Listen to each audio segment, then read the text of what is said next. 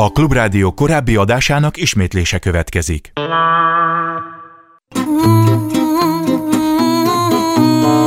Galaxis Kalauz Timár Ágnessel. Kellemes délutánt kívánok, ez itt a Galaxis Kalauz 128. epizódja a mikrofonnál Tímár Ágnes. Az előző adás harmadik megállójaként keresztes Noémi Ninetta régésszel beszélgettem tetoválás történetről. A kutató elmondta, hogy a testdíszítés már nagyon korán megjelent az emberiség történetében, de ez természetesen nem merült ki a tetoválás készítetésben. Egészen extrém példákat is említett, és hozzátette, ezek mindig a kor szépségidájához igazodtak, de hogy a szépségideál mihez igazodik időről időre, az kiderül a következő interjúból. Első megálló. A vonalban Szentesi Réga, társadalomtörténész divatkutató. Szia! Szia, jó napot kívánok, üdvözlöm a hallgatókat. Az előző adásban egy régésszel beszélgettünk, és az is kiderült, hogy az, hogy adott korokban mit tekintünk szépségideálnak, az teljesen eltérő, és nyilván ő régész szempontból egészen szélsőséges példákat mondott, mint például ugye az összetört lábat, vagy akár mondjuk a kancsalitást, vagy a koponyadeformálást, de hát nyilván, hogyha mondjuk csak a viseletet nézzük, hát ott is vannak mondjuk furcsa meglepetések mai szemmel, de talán nem ennyire meglepőek, viszont valamiért döntenek úgy, úgy, hogy akkor most ez szép. Uh-huh. Általában, és most nem csak a mostani kort vizsgálnánk, hanem akár évszázadokra visszamenően, azt lehet mondani, hogy ezek a mostani szemmel furcsának vélt viselettörténeti jellegzetességek, ezek mindig hordoztak valami üzenetet, vagy csak mindig túl toltak valamit, ami éppen megjelent a divatban? Hát szerintem mind a kettő jellemző, amit mondasz az elmúlt koroknak az ilyen mai szemmel látott furcsaságaira. Egyrészt azt mondhatjuk, hogy minden korszak és régió kialakítja maga többé-kevésbé mesterséges képét, mércéjét arról, hogy milyen az ideális emberi külső.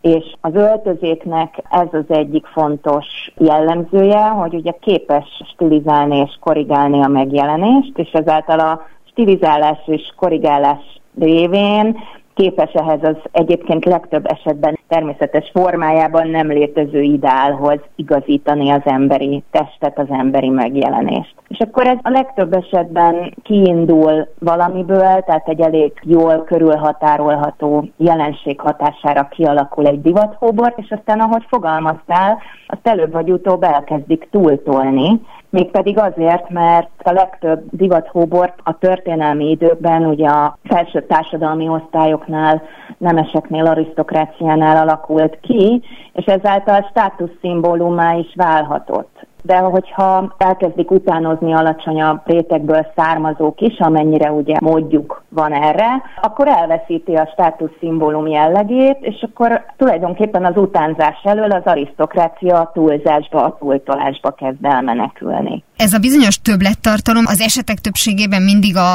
társadalmi státusz kifejeződését jelentette az adott ruhában, vagy lehetett még egy plusz üzenete? Most én nekem egy példa jutott így hirtelen az eszembe, a gótika idején, amikor ezeket a nagyon magas csúcsos fejdíszeket hordták, és hogy a, uh-huh. akkor ugye az építészetben is ez volt a jellemző, és ha jól tudom, akkor ugye az azért volt, hogy ez az égbetörés, ez nagyon erős vallási hangulatot képviselte. De ez ritkán Igen. jelenik meg, hogy tényleg van valami a divattól, vagy a státusztól független üzenete mm. mondjuk egy ruhadarabnak? Nekem a kedvenc elméletem, ami ezzel a témakörrel foglalkozik, az a Zeitgeist elmélet, azaz a korszellem elmélet, ami azt mondja, hogy mindig az adott korszellem határozza meg azt, hogy mi kerül éppen a divatba, vagy mit tartunk éppen ideálisnak, vagy szépnek. És ez egy jó kis gyűjtő fogalom, mert ugye a korszellemet egyrészt, ahogy mondtad, a, a társadalmi berendezés is alakítja, de szóba jönnek benne kulturális, politikai, művészeti, technológiai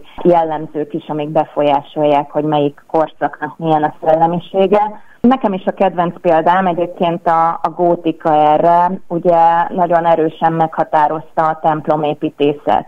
A vallás miatt a gótikának a légkörét és a hangulatát, és egyszerűen valóban ezeket a, az égbeszökő, nagyon magas, nagyon nyúlánk formákat tartották szépnek, és így lehet talán egyértelműen magyarázni, hogy miért ezek a hosszú formák jöttek divatba, és nem csak a ruhákon, hanem a testen is, tehát például leborotválták a szemöldöküket, vagy a hajuknak azt a részét a homlok fölött, ami kilógott a kalap alól, hogy magasabbnak tűnjenek a homlokok, de ezt nem úgy kell elképzelni, hogy ez tudatosan megfogalmazódik az emberben, hogy hát én a gótikus templomot tartom szépnek, ahhoz szeretném hasonlítani a testemet, hanem benne van a kornak a szellemiségében, ott van a levegőben. És akkor mondjuk ez párhuzamba állítható azzal, hogyha napjainkban mondjuk Lady Gaga, nem tudom, nyers húst rak magára, és úgy megy el egy díjátadóra, ezzel felhívva a figyelmet mondjuk az állatvédelemre, vagy pedig mivel ott nem jelenik meg valójában az esztétikum, vagy mondjuk a viseletnek a jellegzete, képessége,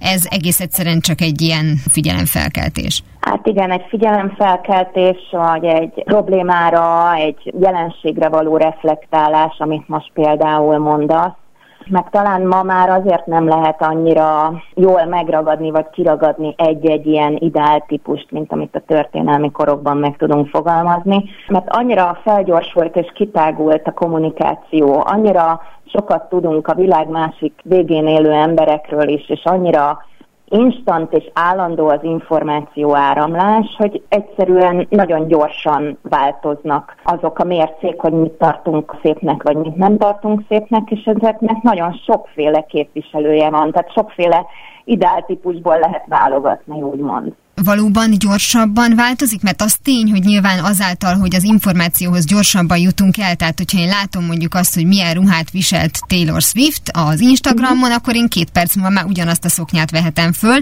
ami nyilván 300 évvel ezelőtt nem volt adott, de uh-huh. közben meg azért azt is látjuk, hogy még hogyha 50 vagy 100 évekre bontjuk a divattörténeti korokat, és ezek a szakaszok egyre inkább lerövidülnek, ennek az is lehet az oka, hogy egész egyszerűen jobban átlátjuk, tehát jobban dokumentáltak, de az eltérések ugyanúgy megvoltak mondjuk 1400 és 1480 uh-huh. között is, csak azt nem fogjuk tudni feltárni ma már. Igen, egyrészt, hogy a nagy léptékhez képest nüansznyi eltérések a megjelenésben, meg a divatban, azok, ahogy mondod, akár a, a reneszánsz idején is uh, kimutathatóak de a nagy stílusoknak a, a változásai akkor azok jóval lassabban mentek végbe. Amihez hozzátartozik az is, hogy más fejlettségi szinten állt a technológia, nem volt megtermelés, nem minden társadalmi réteg, vagy nem annyi társadalmi réteg tudta kivenni a szerepét a divatkövetésből.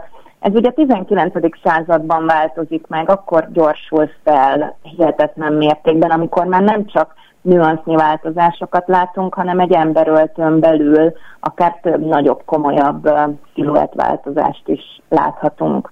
És itt mondjuk a mi esetünkben, a mi életünkben azokra az élményekre lehet gondolni, amikor mondjuk nézegetünk magunkról 90-es évekbeli fotókat, és nem hisztük el, hogy ez tényleg mi vagyunk, és tényleg ilyen volt a szemöldököm, és tényleg felvettem ezt a cipőt. És az a gyönyörű az egészben, hogy most pedig ugyanezt látjuk 16-17 éves lányokon. Így van, így van, így van. Tehát egy, egy gyönyörű körforgás, igen. Hát ez az a, a 90-es éveknek, a 80-as, 90-es éveknek a visszatérése az a Stranger Things sorozatnak köszönhető, annak a sikerének köszönhető. De hát ez is a korszellem, hogy van egy népszerű produktuma a médiának, van egy népszerű sorozat, és az hatással tud lenni egy rétegnek, egy korosztálynak a megjelenésére. Szerintem ez gyönyörű egyébként.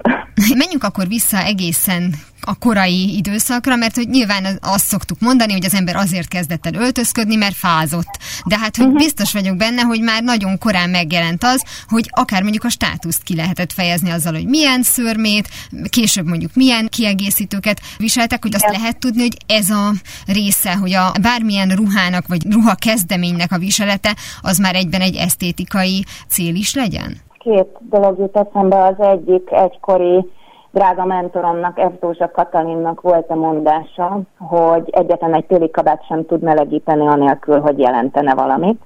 Most ezt akár lefordíthatjuk a, a régmúlt koroknak a melegen tartó ruhadarabjaira is. A másik pedig a, abba érdemes belegondolni, hogy egyetlen olyan kultúra sem létezik, és soha nem is létezett, amelyik öltözetlenül vagy tágabb értelemben díszítetlenül hagyná az emberi testet. Erre is Dózsa Katalin hívta föl annó a, a figyelmünket, és ez mindig is kimutatható volt ez a fajta törekvés, hogy egyfajta hovatartozást kifejezzen az adott ruhanemű, vagy, vagy bármilyen testen viselt dolog. Legyen ez egy törzshöz tartozás, egy csoporthoz, egy réteghez való tartozás, egy foglalkozásbeli hovatartozásnak a kifejezése, egy tisztségnek a kifejezése, ez, ez, ez mindig is jellemző volt a társadalmi státuszon túli üzenethordozás, amiről korábban beszéltünk, azt lehet tudni, hogy az mikor jelent meg? Már az ókorban is, hogy ki milyen minőségű anyagból készült ruhát tud viselni meg milyen mennyiségben van rajta az ott, most magad elé képzeled a, az ókori Egyiptomnak mondjuk a rabszolgái egyszerű ágyékkötőt viseltek, és konkrét ruhadarabot sokkal többet mondjuk a fáraó környezete sem hordott, de például ékszerekből igen, vagy fejdíszekből, vagy hajviseletből lehetett tudni, hogy egy más státuszú emberről van szó de mondjuk egy, egy igen, egy románkorban ott is maga az anyaghasználat, vagy az anyagnak a díszítettsége, azt tudott hordozni ilyen jelentést magában, hogy anyagi jellegű társadalmi státuszába kb. hova lehet belülni az adott embert. És mikor jelenhetett meg mondjuk ezen belül az egyéniség kérdése? Tehát, hogy az, ami, ami már tényleg azt gondolnánk, hogy a napjainknak a sajátja, de hát biztos uh-huh. vagyok benne, hogy több száz évvel ezelőtt is az egy döntés volt, hogy éppen a négyféle fejfedő közül melyiket válassza az udvarhölgy például. Igen, ez, ez egy nagyon-nagyon izgalmas kérdés. Maga az egyén, meg az individuum az ugye a felvilágosodás korán lesz egy fontos tényező a felvilágosodás korszakában, és aztán a 19. századnak az első fele a romantikai időszakának egy nagyon fontos tényezője az, hogy milyen az egyéniség.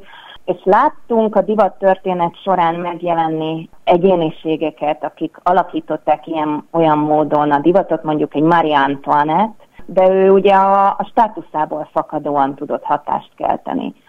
Szerintem az első figura, aki egy ilyen szubkultúra jellegű típusfigurának mondható, az a dandy a, az 1700-as évek végén, 1800-as évek elején. A dandy az egy férfi típus volt, egy férfi ideál, a, azokat a nagyon piperkőc, a külsejükre nagyon sokat adó, de jó módú férfiakat hívták így, akik pusztán arról voltak híresek, hogy ők híresek és bejáratosak voltak a legelegánsabb társaságba, de rendkívül kifinomult stílusérzékekről is híresek voltak. És ők például befolyásolták a saját koruknak a férfi divatját és a férfi ideáját, viszont a dendiségük miatt lettek híresek, nem pedig a státuszuk miatt. Ez a korabeli celeb vagy influencer. Aha, pontosan, igen, igen, igen, aki, aki a, a lárpurlár módon lesz híres öncélúan, igen. Arról beszéltünk, hogy például akár Marie Antoinette divat diktátor lett, mert hogy tudtuk, hogy ha ő azt hordja, akkor nyilván az valami nagyon jó uh-huh. dolog, vagy akár ma nézni egy hírességet, hogyha ő fölveszi, akkor azt nyilván nem ciki fölvenni, mert az ember, hát azt látjuk, hogy nem mindig bízik saját magában, és azt mondja, hogy annyian nem tévedhetnek alapon, ha 10-ből 9 embernek tetszik, akkor én is fölvehetem de uh-huh. az mikor jelent meg, amikor valakire azért hallgattunk, mert azt gondoltuk, hogy ért hozzá. Tehát mondjuk Coco Chanel esetében, amikor egy nagy váltással azt mondta, hogy a fiatal lányok eddig fehérbe voltak, már pedig a fekete sokkal szexibb, és egyszer csak abban jelent uh-huh. meg, és azt is kezdték követni.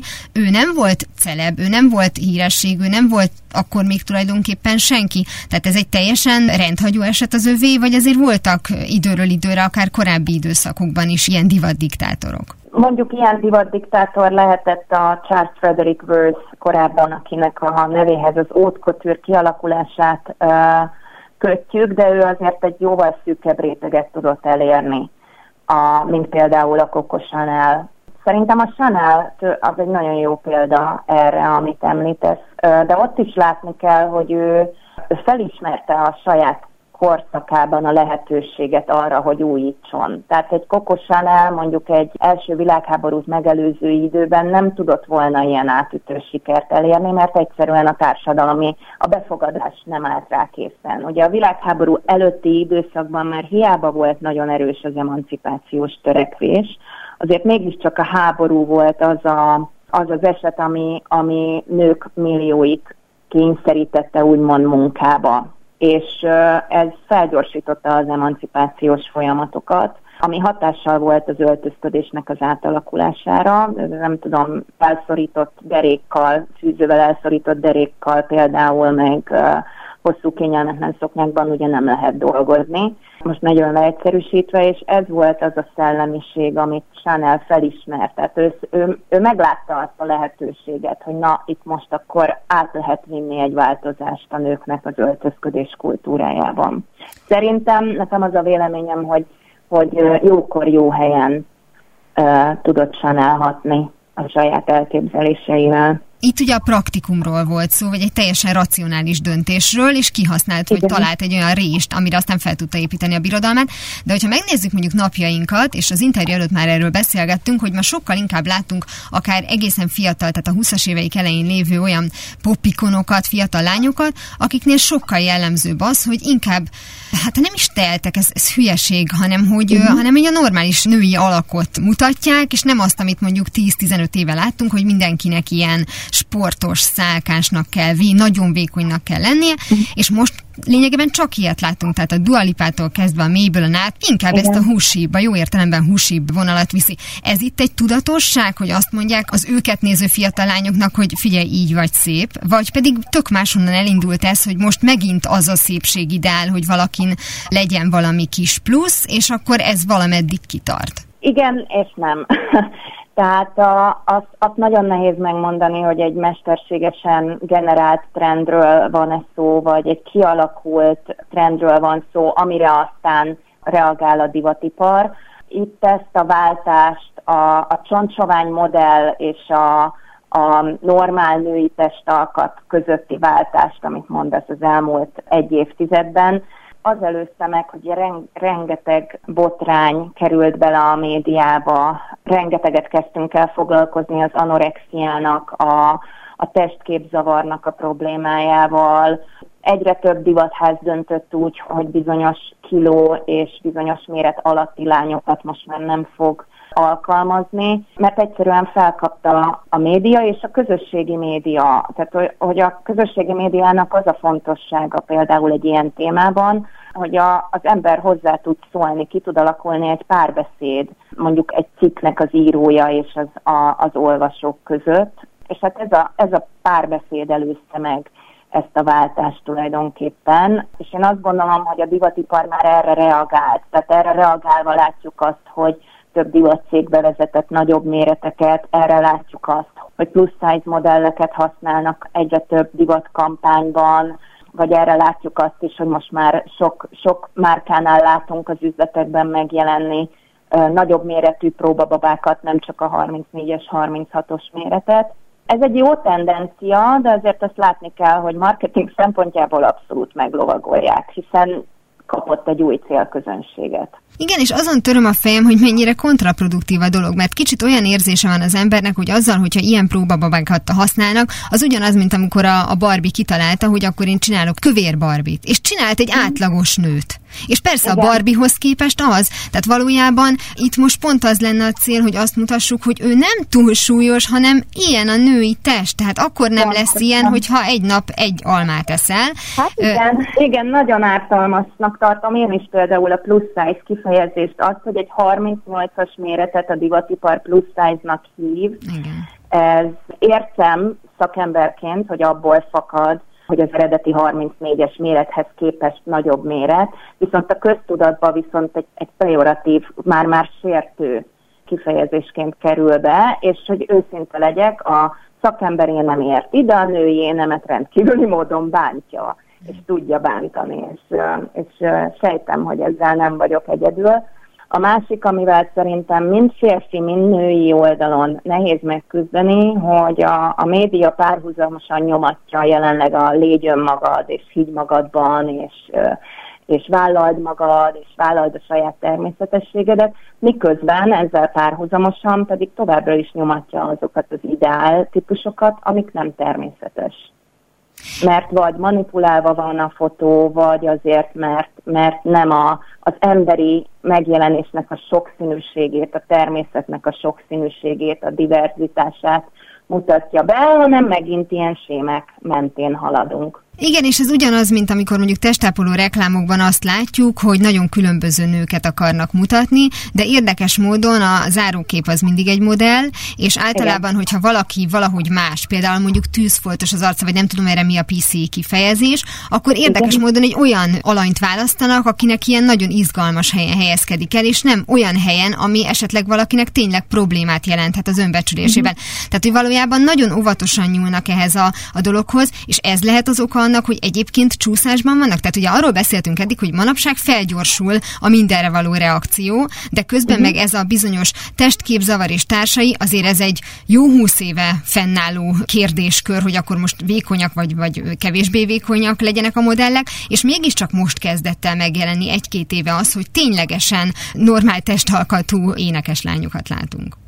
Hát igen, és szokatlan a szemünknek annak ellenére, hogyha mondjuk az edzőteremnek a öltözőjében körbenézünk, akkor ott látjuk, hogy milyen a valódi férfi és milyen a valódi nő. Akármennyire is romboló, de ki kell mondani, hogy, hogy a médiának ez lesz mindig az első, főleg amik ilyen kapitalista berendezkedésben élünk, az lesz az első, hogy milyen képpel mit tud eladni. És még ami eszembe jutott, hogy kérdezett, hogy nem annyira gyors az a váltás, én ezt a gyorsabb váltakozást úgy értettem, hogy a megelőző korszakoknak, mondjuk a középkornak az évszázados váltásaihoz képest az ilyen 20-30-40 év az, az, az gyorsabb. És akkor egyébként maga ez a bizonyos ló túloldalára való átesés, vagy a túltolás, amiről eddig beszéltünk, az is gyorsabban jelenik meg, mert én most már láttam mondjuk olyan lány együtteseket, ahol konkrétan öt lányt azért válogattak össze, mert ők már a nagyon kerek kategória. És ez is tök jó egyfelől, másfelől meg tudjuk, hogy azért őket válogatták össze,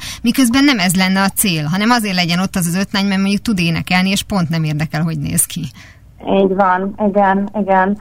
Hát azért ez nagyon-nagyon messzire visz, főleg női testek, az, az mindig át van több jelentéssel mosva, soha nem olyan egyszerű a női testnek a képéről beszélni. Most um, társadalomtörténeti vagy szociológiai szempontból, mint a férfi test, mert, mert vagy át van politizálva, vagy át van marketingelve, vagy valam, valamilyen más módon um, úgyhogy ez, ez nagyon-nagyon messzire visz, de ezzel egyetértek, hogy nem, nem feltétlenül azt a célt érjük el, amit egyébként hangoztatunk, hogy légy önmagad, és arra törekedjünk, hogy egészségesek legyünk, és vigyázzunk magunkra, hanem, hanem át, átesik a ló túloldalára. Zárásul arra az egy dologra szeretnék visszatérni, amit említettél a beszélgetésünk elején, hogy tulajdonképpen a viseletben az, hogy éppen milyen irányba megy, azt két dolog határozza meg többek között, az, hogy stilizál éppen, vagy mondjuk korrigál. Hogy ez uh-huh. például ebben a mostani jelenségben is megfigyelhető, hogy valójában az ember nem tudja eldönteni, hogy az a test, amit ő kapott, vagy az alapvonásai, azokat szeresse vagy sem. Hát igen, ez egy nagyon nehéz probléma, és a személyi stylistok egyben terapeutaként is felszoktak lépni, amikor öltöztető szerepet vállalnak. Ez a stilizálás, korrigálás szerintem megjelenik például a Kardashian, Tim Kardashian féle testidálnak az elterjedésével, azt láttuk, hogy a deréktrénerek újra divatba jönnek, a, a derékban szűkszabású, de csípőben kerekszabású holmik divatba jönnek. Egyszer csak elkezdtük látni, hogy nem, nem a push-up melltartót tolják, hanem a push-up harisnyanadrágot, ami, ami a, a fenék kerekítésére megy rá, Sőt, azt is tapasztalhatjuk, hogy maguk az edzésprogramok és edzéstervek, amiket mondjuk hirdetnek a különböző social média felületeken, ott is sokkal hangsúlyosabbá váltak például a, a kerek feneket ígérő különböző edzésformák. Tehát ez úgy be tud kúszni az életünkbe, hogy észre sem vesszük. És aztán ezen belül próbáljuk meg megőrizni az egyéniségünket. Hát igen, köszönjük szépen. Nagyon szépen köszönöm én is. Szentesi Réka, társadalomtörténész divatkutató volt a vendégem. Nagyon szépen köszönöm a meghívást. Ha a számításaim helytállóak, amikor eléri a 88 mérföldes sebességet, csodát fogsz látni, fiú! Hamarosan folytatódik a Galaxis Kalauz, többek között az egyéniség politikai értelemben vett megőrzéséről lesz majd szó. Galaxis Kalauz Ez itt továbbra is a Galaxis Kalauz, én Tímár Ágnes vagyok. Miután választ kerestünk arra, hogyan őrizhető meg az egyéniség a divatban, most egy éles váltással ugyanezt a törekvést a politika területén vizsgáljuk. Egészen pontosan arról lesz szó a folytatásban, hogy a nemzeti öntudat veszélybe kerülhet-e, ha egy ország egy nagyobb egység részévé válik. Második megálló a vonalban Nagy Attila Tibor politikai jellemző van velem, jó napot kívánok! Jó napot kívánok!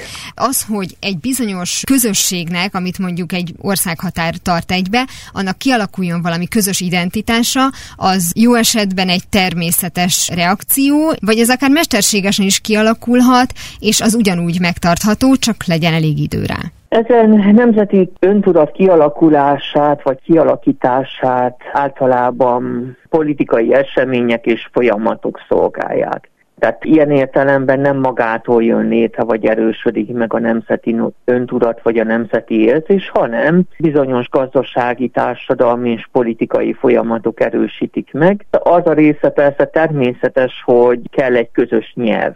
Tehát ahhoz, hogy én ismeretlen emberekkel együtt tudjak érezni, ugyanazokat lássam fontosnak, mint ő.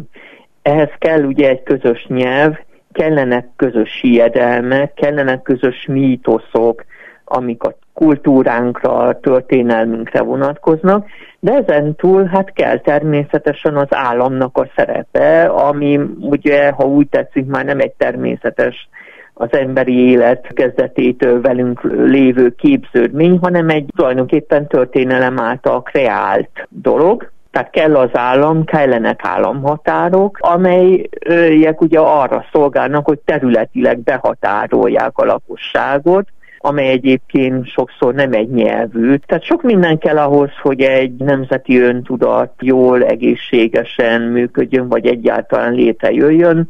Ha visszatekintünk a történelemre, ez ugye alapvetően a 18. századtól indul be, és ennek nagy löketet ad a nagy francia forradalom a 18. század végén, illetve az amerikai függetlenségi háború, az alkotmány kihirdetése, tehát amikor arra gondolok, hogy kellene történelmi események is, amelyek löketet adnak a nemzeti öntudatnak, akkor például erre gondolok, mert a 18. század végétől és különösen a 19. században a nemzeti érzés, a nacionalizmus már meglehetősen egy fontos ideológiává vált, és méghozzá a nemzeti érzés, a nacionalizmus egy olyan ideológia, amely ma is szerintem legyőzhetetlen. Tehát bárhogy halad előre a globalizáció, a civilizáció, különféle transnacionális szerveződések, megállapodások, mint például az Európai Unió, vagy például a szabadkereskedelmi megállapodások, ezek nem tudják eltüntetni a nemzeteket, nem tudják eltüntetni a nemzeti gondolatokat. Tehát ennek az ereje olyan erős, hogy a politikai erőknek, pártoknak, szervezeteknek vagy közszereplőknek ezzel tisztába kell lennünk, és ezzel a hatalmas nagy erővel számolniuk kell. Gondoljan bele, olyan erőről beszélünk, amelyért sok ember hajlandó kiállni, sok ember hajlandó meghalni, és sok ember hajlandó ölni is. Tehát ez másfelől ilyen értelemben egy veszélyes ideológia is talán a legveszélyesebb. Értem ezt a 18-19. századi nagyon felhevült nemzeti öntudatot, amiről ön beszél, de ennél messzebbre, vagy ennél régebbre nem is érdemes mennünk? Tehát mondjuk az államalapítások idején nem voltak olyan törekvések, hogy mondjuk a korábbi más akár mondjuk nagyobb birodalomhoz való tartozáshoz kapcsolódó szokásrendszereket eltörlendő, saját szokásokat, saját nemzeti ünnepeket hozzanak létre, pontosan abból kifolyólag, hogy legyen valami új közösség. Régebben alapvetően nem volt jellemző a nemzeti öntudatra való találás, hanem alapvetően az uralkodók személye vagy az egyház kötötte össze az adott közösségeket, bár vannak arra vonatkozó dokumentumok Magyarországon is, hogy persze Jelen volt már akkor is a más nemzetektől való megkülönböztetés, felelhetők például Verbőci irataiban is Magyarország lakosságához való tartozás, tehát természetesen a magyarság, mint fogalom, vagy a többi nemzetnek, mint fogalma, az nem a polgárosodással kezdődött, korábban is megvoltak ilyen értelemben erre való jelek, de ennyire tudatosan nem volt meg. Tehát gondoljon arra, hogy az ókor idején, mondjuk a különböző birodalmak idején hát alapvetően ott vagy városállamok voltak, vagy pedig a birodalmak hódították meg a különböző népeket, de közel nem volt megfigyelhető az a törekvés, hogy itt valamilyen nép nevében. Ugyanakkor itt arra azért vigyázni kell, hogy minél inkább megyünk vissza az időben, annál kevésbé jól dokumentált a történelem. Maga a nemzeti öntudat kifejezés is bizonyos szempontból ambivalens, mert hogy magában hordoz egyfajta ilyen individuális hozzáállást, mert hogy a, a személyes érzések fűtik, ami az egyénhez kötődnek, de mégis ugye a közösség az, ami itt összefog. Tehát ez mindenféleképpen, hogyha a 17 vagy 18. vagy akár a 19. századot nézzük, amikor ugye ez a legerőteljesebb volt, ahogy ön is mondta, akkor az mindig összefonódott azzal, hogy már nem fogadom el, hogy van valaki, aki fölöttem áll. Mert hogy korábban az uralkodó személye volt az, ami mondjuk összekötötte ezeket az embereket? De elfogadja, sok esetben elfogadja, és ez lehet a maga az uralkodó is, amennyiben az uralkodó felismeri, hogy a nemzeti érzelmekre kell alapoznia, és a nemzeti érzelmeken, a nemzeti öntudaton keresztül tudja a hatalmát megerősíteni, amikor kitűz mondjuk egy területgyarapítási célt. És azt mondja a népnek, hogy kedves nép, harcoljatok velem együtt az ország nagyobb tételéért. És sok ember annyira lelkesedik, hogy hajlandó feláldozni az életét, és elismeri maga fölött egy főségen, ez esetben az uralkodót, illetve elismer egy szimbolikus fönségen, ez pedig a nemzet. És egyébként a nacionalizmusnak, a nemzeti öntudatnak ez a nagyon nagy ereje, hogy a társadalomban egyébként meglévő különböző ellentéteket képes bizonyos fokig felülírni. Tehát nem véletlen, hogy például a baloldali kommunista mozgalmak 19. században ellenségnek tekintették a nemzeti öntudatot, a nacionalizmus, küzdöttek is ellene. Ez az egyik törésvonala már a 19. században a bal és a jobboldali pártok között. Ugye a baloldal kevésbé tartja ezt fontosnak, és inkább az internacionalizmusban hisz, tehát a munkás mozgalom összefogásában tekintett nélkül annak a annak tagjainak a fai nemzeti mi voltára, míg a nemzeti felfogás ugye ezzel teljesen ellentétben állt. És hogyha időben a történelemben haladunk előre, akkor az ön által is említett már ugye 19. században megjelenő kommunista nézetek, amelyek aztán majd életre hívják a Szovjetuniót, ugye ez pont annak a példája, hogy egészen különböző népek egy más értelemben, de olvasztó tégeibe kerülnek, mint mondjuk az Egyesült Államokban, és itt tulajdonképpen egy szándékoltan, meg tudatosan elfolytott nemzeti öntudatról van szó. Ez az elfolytás hogyan, miért valósult meg, és ez szavatolt volt, hogy mennyi ideig tartható fent pont az ön által is említett ereje miatt? Hát a Szovjetunió abban szenvedte el a kudarcot, és ezért nem tudott még egy évszázadig sem fennmaradni, többek között azért sem, mert figyelmen kívül hagyta a nemzeti sajátosságokat és különbözéseket. Tehát volt olyan illúzió, hogy a szocializmus, kommunizmus, leninizmus jelszavával egybe lehet tartani sokféle népet, országot, meg lehet fosztani őket a szuverenitásuktól, és egy nagy masszába össze lehet olvanni csak hogy ez sértette sok népnek az önérzetét, ráadásul itt hát hatalmi kérdésről is van szó, hiszen a korábbi elitek a történelem szemétdombjára kerültek a szovjetek miatt.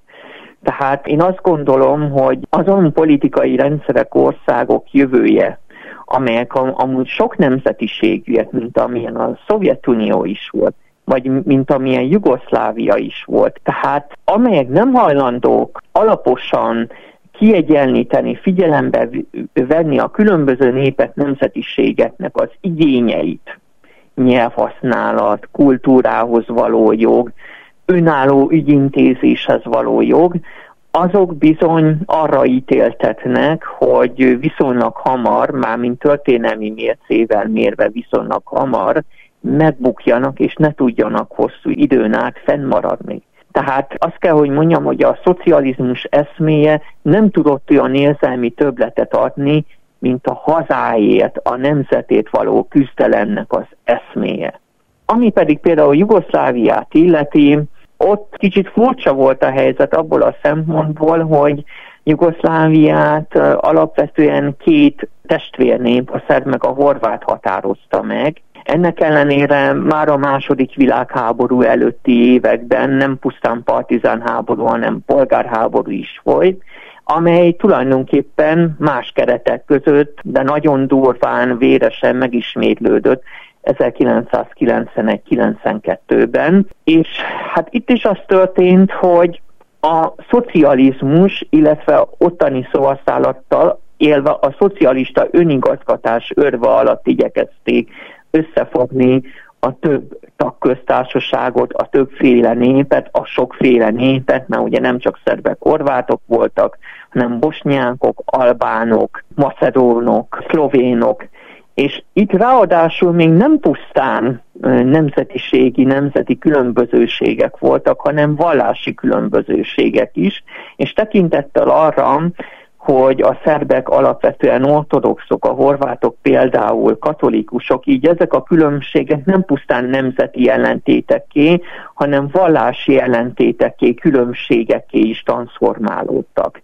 Most Jugoszlávia esetében persze nem pusztán ez volt a baj, hanem egy rendkívül rosszul összerakott államszerkezetet találtak ki titóig, amelyben a tagköztársaságokat és a két autonóm tartomány küldötteiből csináltak egy kollektív államfői testületet, és Titó halála után például mindig más-más elnök váltotta egymást évente az államelnökség élén, tehát volt egy alapvető államszerkezeti probléma, de emellett nagyon komoly nemzeti-nemzetiségi ellentétek is megvoltak, szerbek, horvátok, vagy például a szerbek és az albánok között, illetve Bosznia-Hercegovinán belül a három fő államalkotó nép, bosnyákok, horvátok és a szerbek között is. És ez az egyik nagy tanulság. Ahhoz, hogy egy sok nemzetiségi országot sikerrel fenn lehessen tartani, vagy akár több nemzetiségű országot is,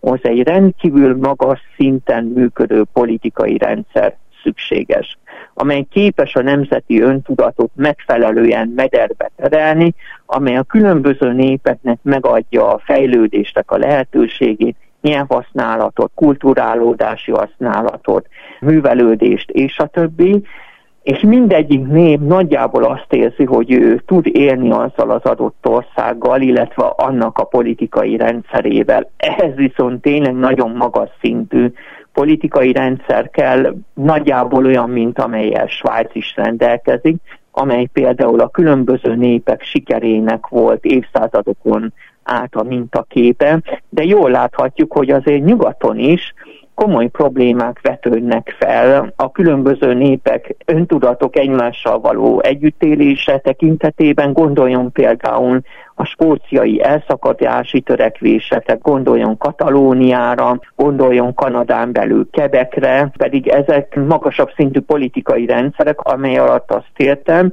hogy egy ilyen politikai rendszer számos finom megoldásokat, eljárásokat kínál fel a népek, nemzetek közötti érdekellentéteknek a megoldására, például népszavazás kiírása, például parlamenti választások, azon politikai rendszerek, amelyekben nem igaziak a választások, nincs igazi kompetitív rendszer, hanem ezek a választások igazából nem demokratikusak, vagy ha azok is, akkor a politikai kultúra fejlettsége alacsony szintű, na ott viszont könnyen bekövetkezhet a tragédia, és az, hogy az emberek nemzeti-nemzetiségi alapon egymást fogják gyilkolni. Az említett Svájc példájából kiindulva akkor működhet akkor csak egy olyan hát egy zászló alá tartozás a különböző nemzetek esetében, hogyha valójában nem is törekszenek arra, hogy kialakuljon ennek az egy bizonyos zászlónak is egy identitása, hanem mindenki megőrzi a saját nemzeti identitását, tehát aki svájci, az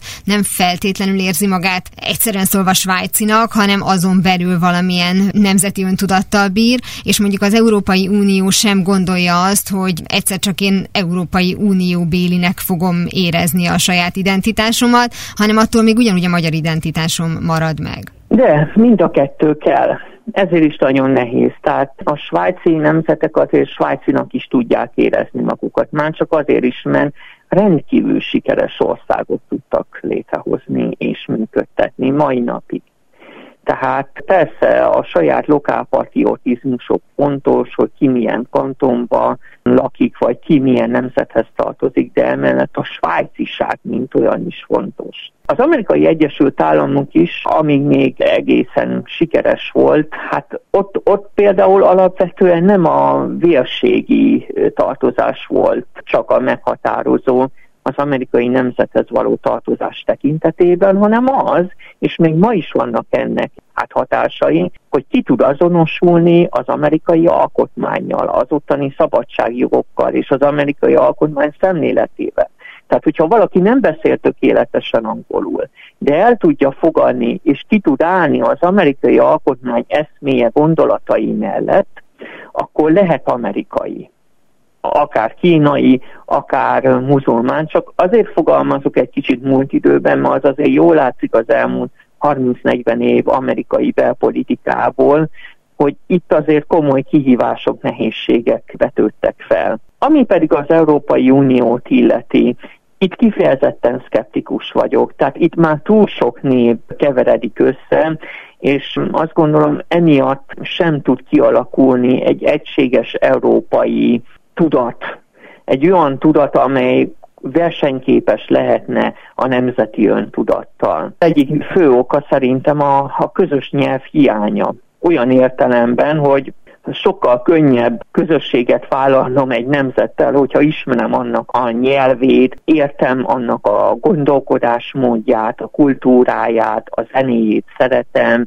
és így az ottani embereket is alapvetően lehet szeretni. Most az Európai Unió egyrészt nagyon nagy lakosság szám van, 450 millió, másrészt tényleg annyiféle országgal érdekkel takolt, hogy egész egyszerűen lehetetlen eh, létrehozni közös európai tudatot, különösen akkor, hogyha az Európai Unió hát számos működési zavarral is küzdik időről időre, ez sem öregbíti ennek az Európai Uniónak a tekintélyét. Ahhoz, hogy igazából sikeresen működhessen egy ilyen nagy konglomerátum, ahhoz kell sikereket is felmutatni, el kell hitetni a tömegek nagy részével, hogy érdemes hozzá tartozni, és érdemes harcolni és kiállni érte. Egy nemzethez való tartozás különösen miután megvan a közös nyelv és a közös kultúra, sokkal könnyebben átélhető, mint mondjuk egy nagy, távolinak tűnő brüsszeli konglomerátumhoz való tartozás. Na de van más megoldás? Lehetett volna mondjuk más alternatíva az 50-es években? Tehát, hogy amikor azt mondják, hogy jó, akkor ne legyen Európai Unió, és mondjuk semmiféle összefogás ne legyen az, az államok között Európában? Vagy mondjuk sokkal lazább legyen ez, a, ez az összetartozás? Biztos, hogy okos döntés volt, hiszen az Európai Uniónak megvan az az óriási érdeme, hogy az Európai Uniót alkotó államok között nem volt egy darab háború sem. Egyetlen egy sem. Na most ez azért nem magától értetődő Európában. Tehát Európában rengeteg háború folyt, akár a középkor, akár az újkor évszázadaiban, és ez igazából az Európai Unió, pontosabban a gazdasági közösség 1957-es megalakulása óta nincs így. Tehát én azt gondolom, hogy nagyon jó tanulságokat vontak le a második világháborúból, és ezért az akkori államfőket, illetve kormányfőket utólag is nagy elismerés illeti. Azon lehet vitatkozni, hogy vajon nem mentünk-e túlságosan előre az európai integráció szorosságában, nem sértjük-e meg túlságosan az egyes népek, nemzetek érzékenységét. Ugye erre appellál, jól látszik Orbán Viktor kormánya immáron tíz éve, sőt már több mint tíz éve. De ez nem csak nálunk okozott problémát, hanem például a különböző Európai Uniós alkotmánytervezet elutasításokban, ugye egy-egy népszavazás idején. Tehát ez, ez a, az országok szuverenitása ez korán sem magyar specifikus jelenség, vagy nem is csak Lengyelország specifikus, hanem például francia specifikus probléma, vagy gondoljunk csak a Brexitre, ahol szintén az vetődött fel, hogy az Európai Unió már annyira előre szaladt a hatáskörök növelésében, hogy túlságosan kis mozgástér maradt az adott nemzet számára, azaz a britek számára ebben az esetben, és alapvetően ez is afele hajtotta a szavazók, igaz szűk többségét, hogy kilépjenek az Európai Unióból. Nem véletlenül fogalmaztam tehát úgy, hogy a nemzeti öntudat, a nemzethez való tartozás igénye, eszméje, a nacionalizmus tényleg olyan erő, amelyet nem lehet legyőzni. Tehát az a politikai erő, amely arról álmodozik, hogy meg lehet haladni a nacionalizmus, az eleve téves politikára épít, és téves politikát folytat, nem megállítani kell a nacionalizmust, hanem olyan irányba telelni, amely lehetővé teszi az európai és más népek békés együttműködését, és ilyen értelemben az Európai Unió persze sikersztori, hiszen egyrészt megtartotta a békét, másrészt egy időben jelentős gazdasági fejlődéshez is hozzájárul. Abból a szempontból nem tudott az Európai Unió sikeres lenni, hogy nem tudott egy közös európai nemzetet létrehozni, egy közös európai öntudatot létrehozni. Nagyon kevesen vallják magukat úgy Isten igazából európaianak, hanem hát legtöbben Európában alapvetően valamilyen nemzethez való tartozásként soroljuk be magunkat, és legfeljebb utána jön az, hogy Európához tartozunk, de nem nagyon jönnek ki az Európai Unióhoz való tartozásnak az örömei. A mai nemzedék annyira természetesnek veszi a békét, hogy eléggé nincs is tudatában annak, hogy az Európai Unió, illetve az IGK megalakítása előtt bizony szörnyű háborúk söpöltek végig Európában, és nem pusztán a két világháborúra kell csak gondolni, hanem azt megelőző évszázadokban is egyik háború követte a másikat Európa nyugati és keleti felében, és ezt megállította az Európai Unió, ennek nagyon sokan sajnos nincsenek tudatában, és nem értékelik kellően pozitívan az Európai Unió ebbéli érdemét. Azt viszont látni kell, hogy az, hogy um, hol, meddig tartson, meddig terjeszkedjen ki az Európai Uniónak a hatásköre, mennyi hatáskört uh, adjanak át az államok, illetve a nemzetek a közös Európai Unió javára, Hát erről már hosszú ideje van vita, és ez is kiváltja a nemzeti érzelmeket, felerősíti a nemzeti öntudatot, illetve azokat a félelmeket, hogy Brüsszel olyan nagy hatalmat kap, amelyel a nemzeti öntudat esetleg háttérbe szorul. Nagy Attila Tibor politikai elemzőnek nagyon szépen köszönöm, hogy ezeket elmondta. Én is köszönöm szépen a lehetőséget. 42.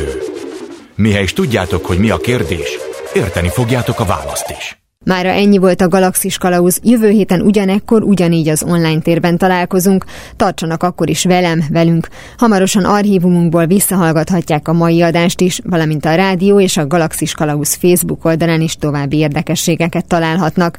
Illetve ha még nem tették, iratkozzanak fel YouTube csatornánkra. Köszöni a figyelmüket a szerkesztő műsorvezető Tímár Ágnes. Viszont hallásra!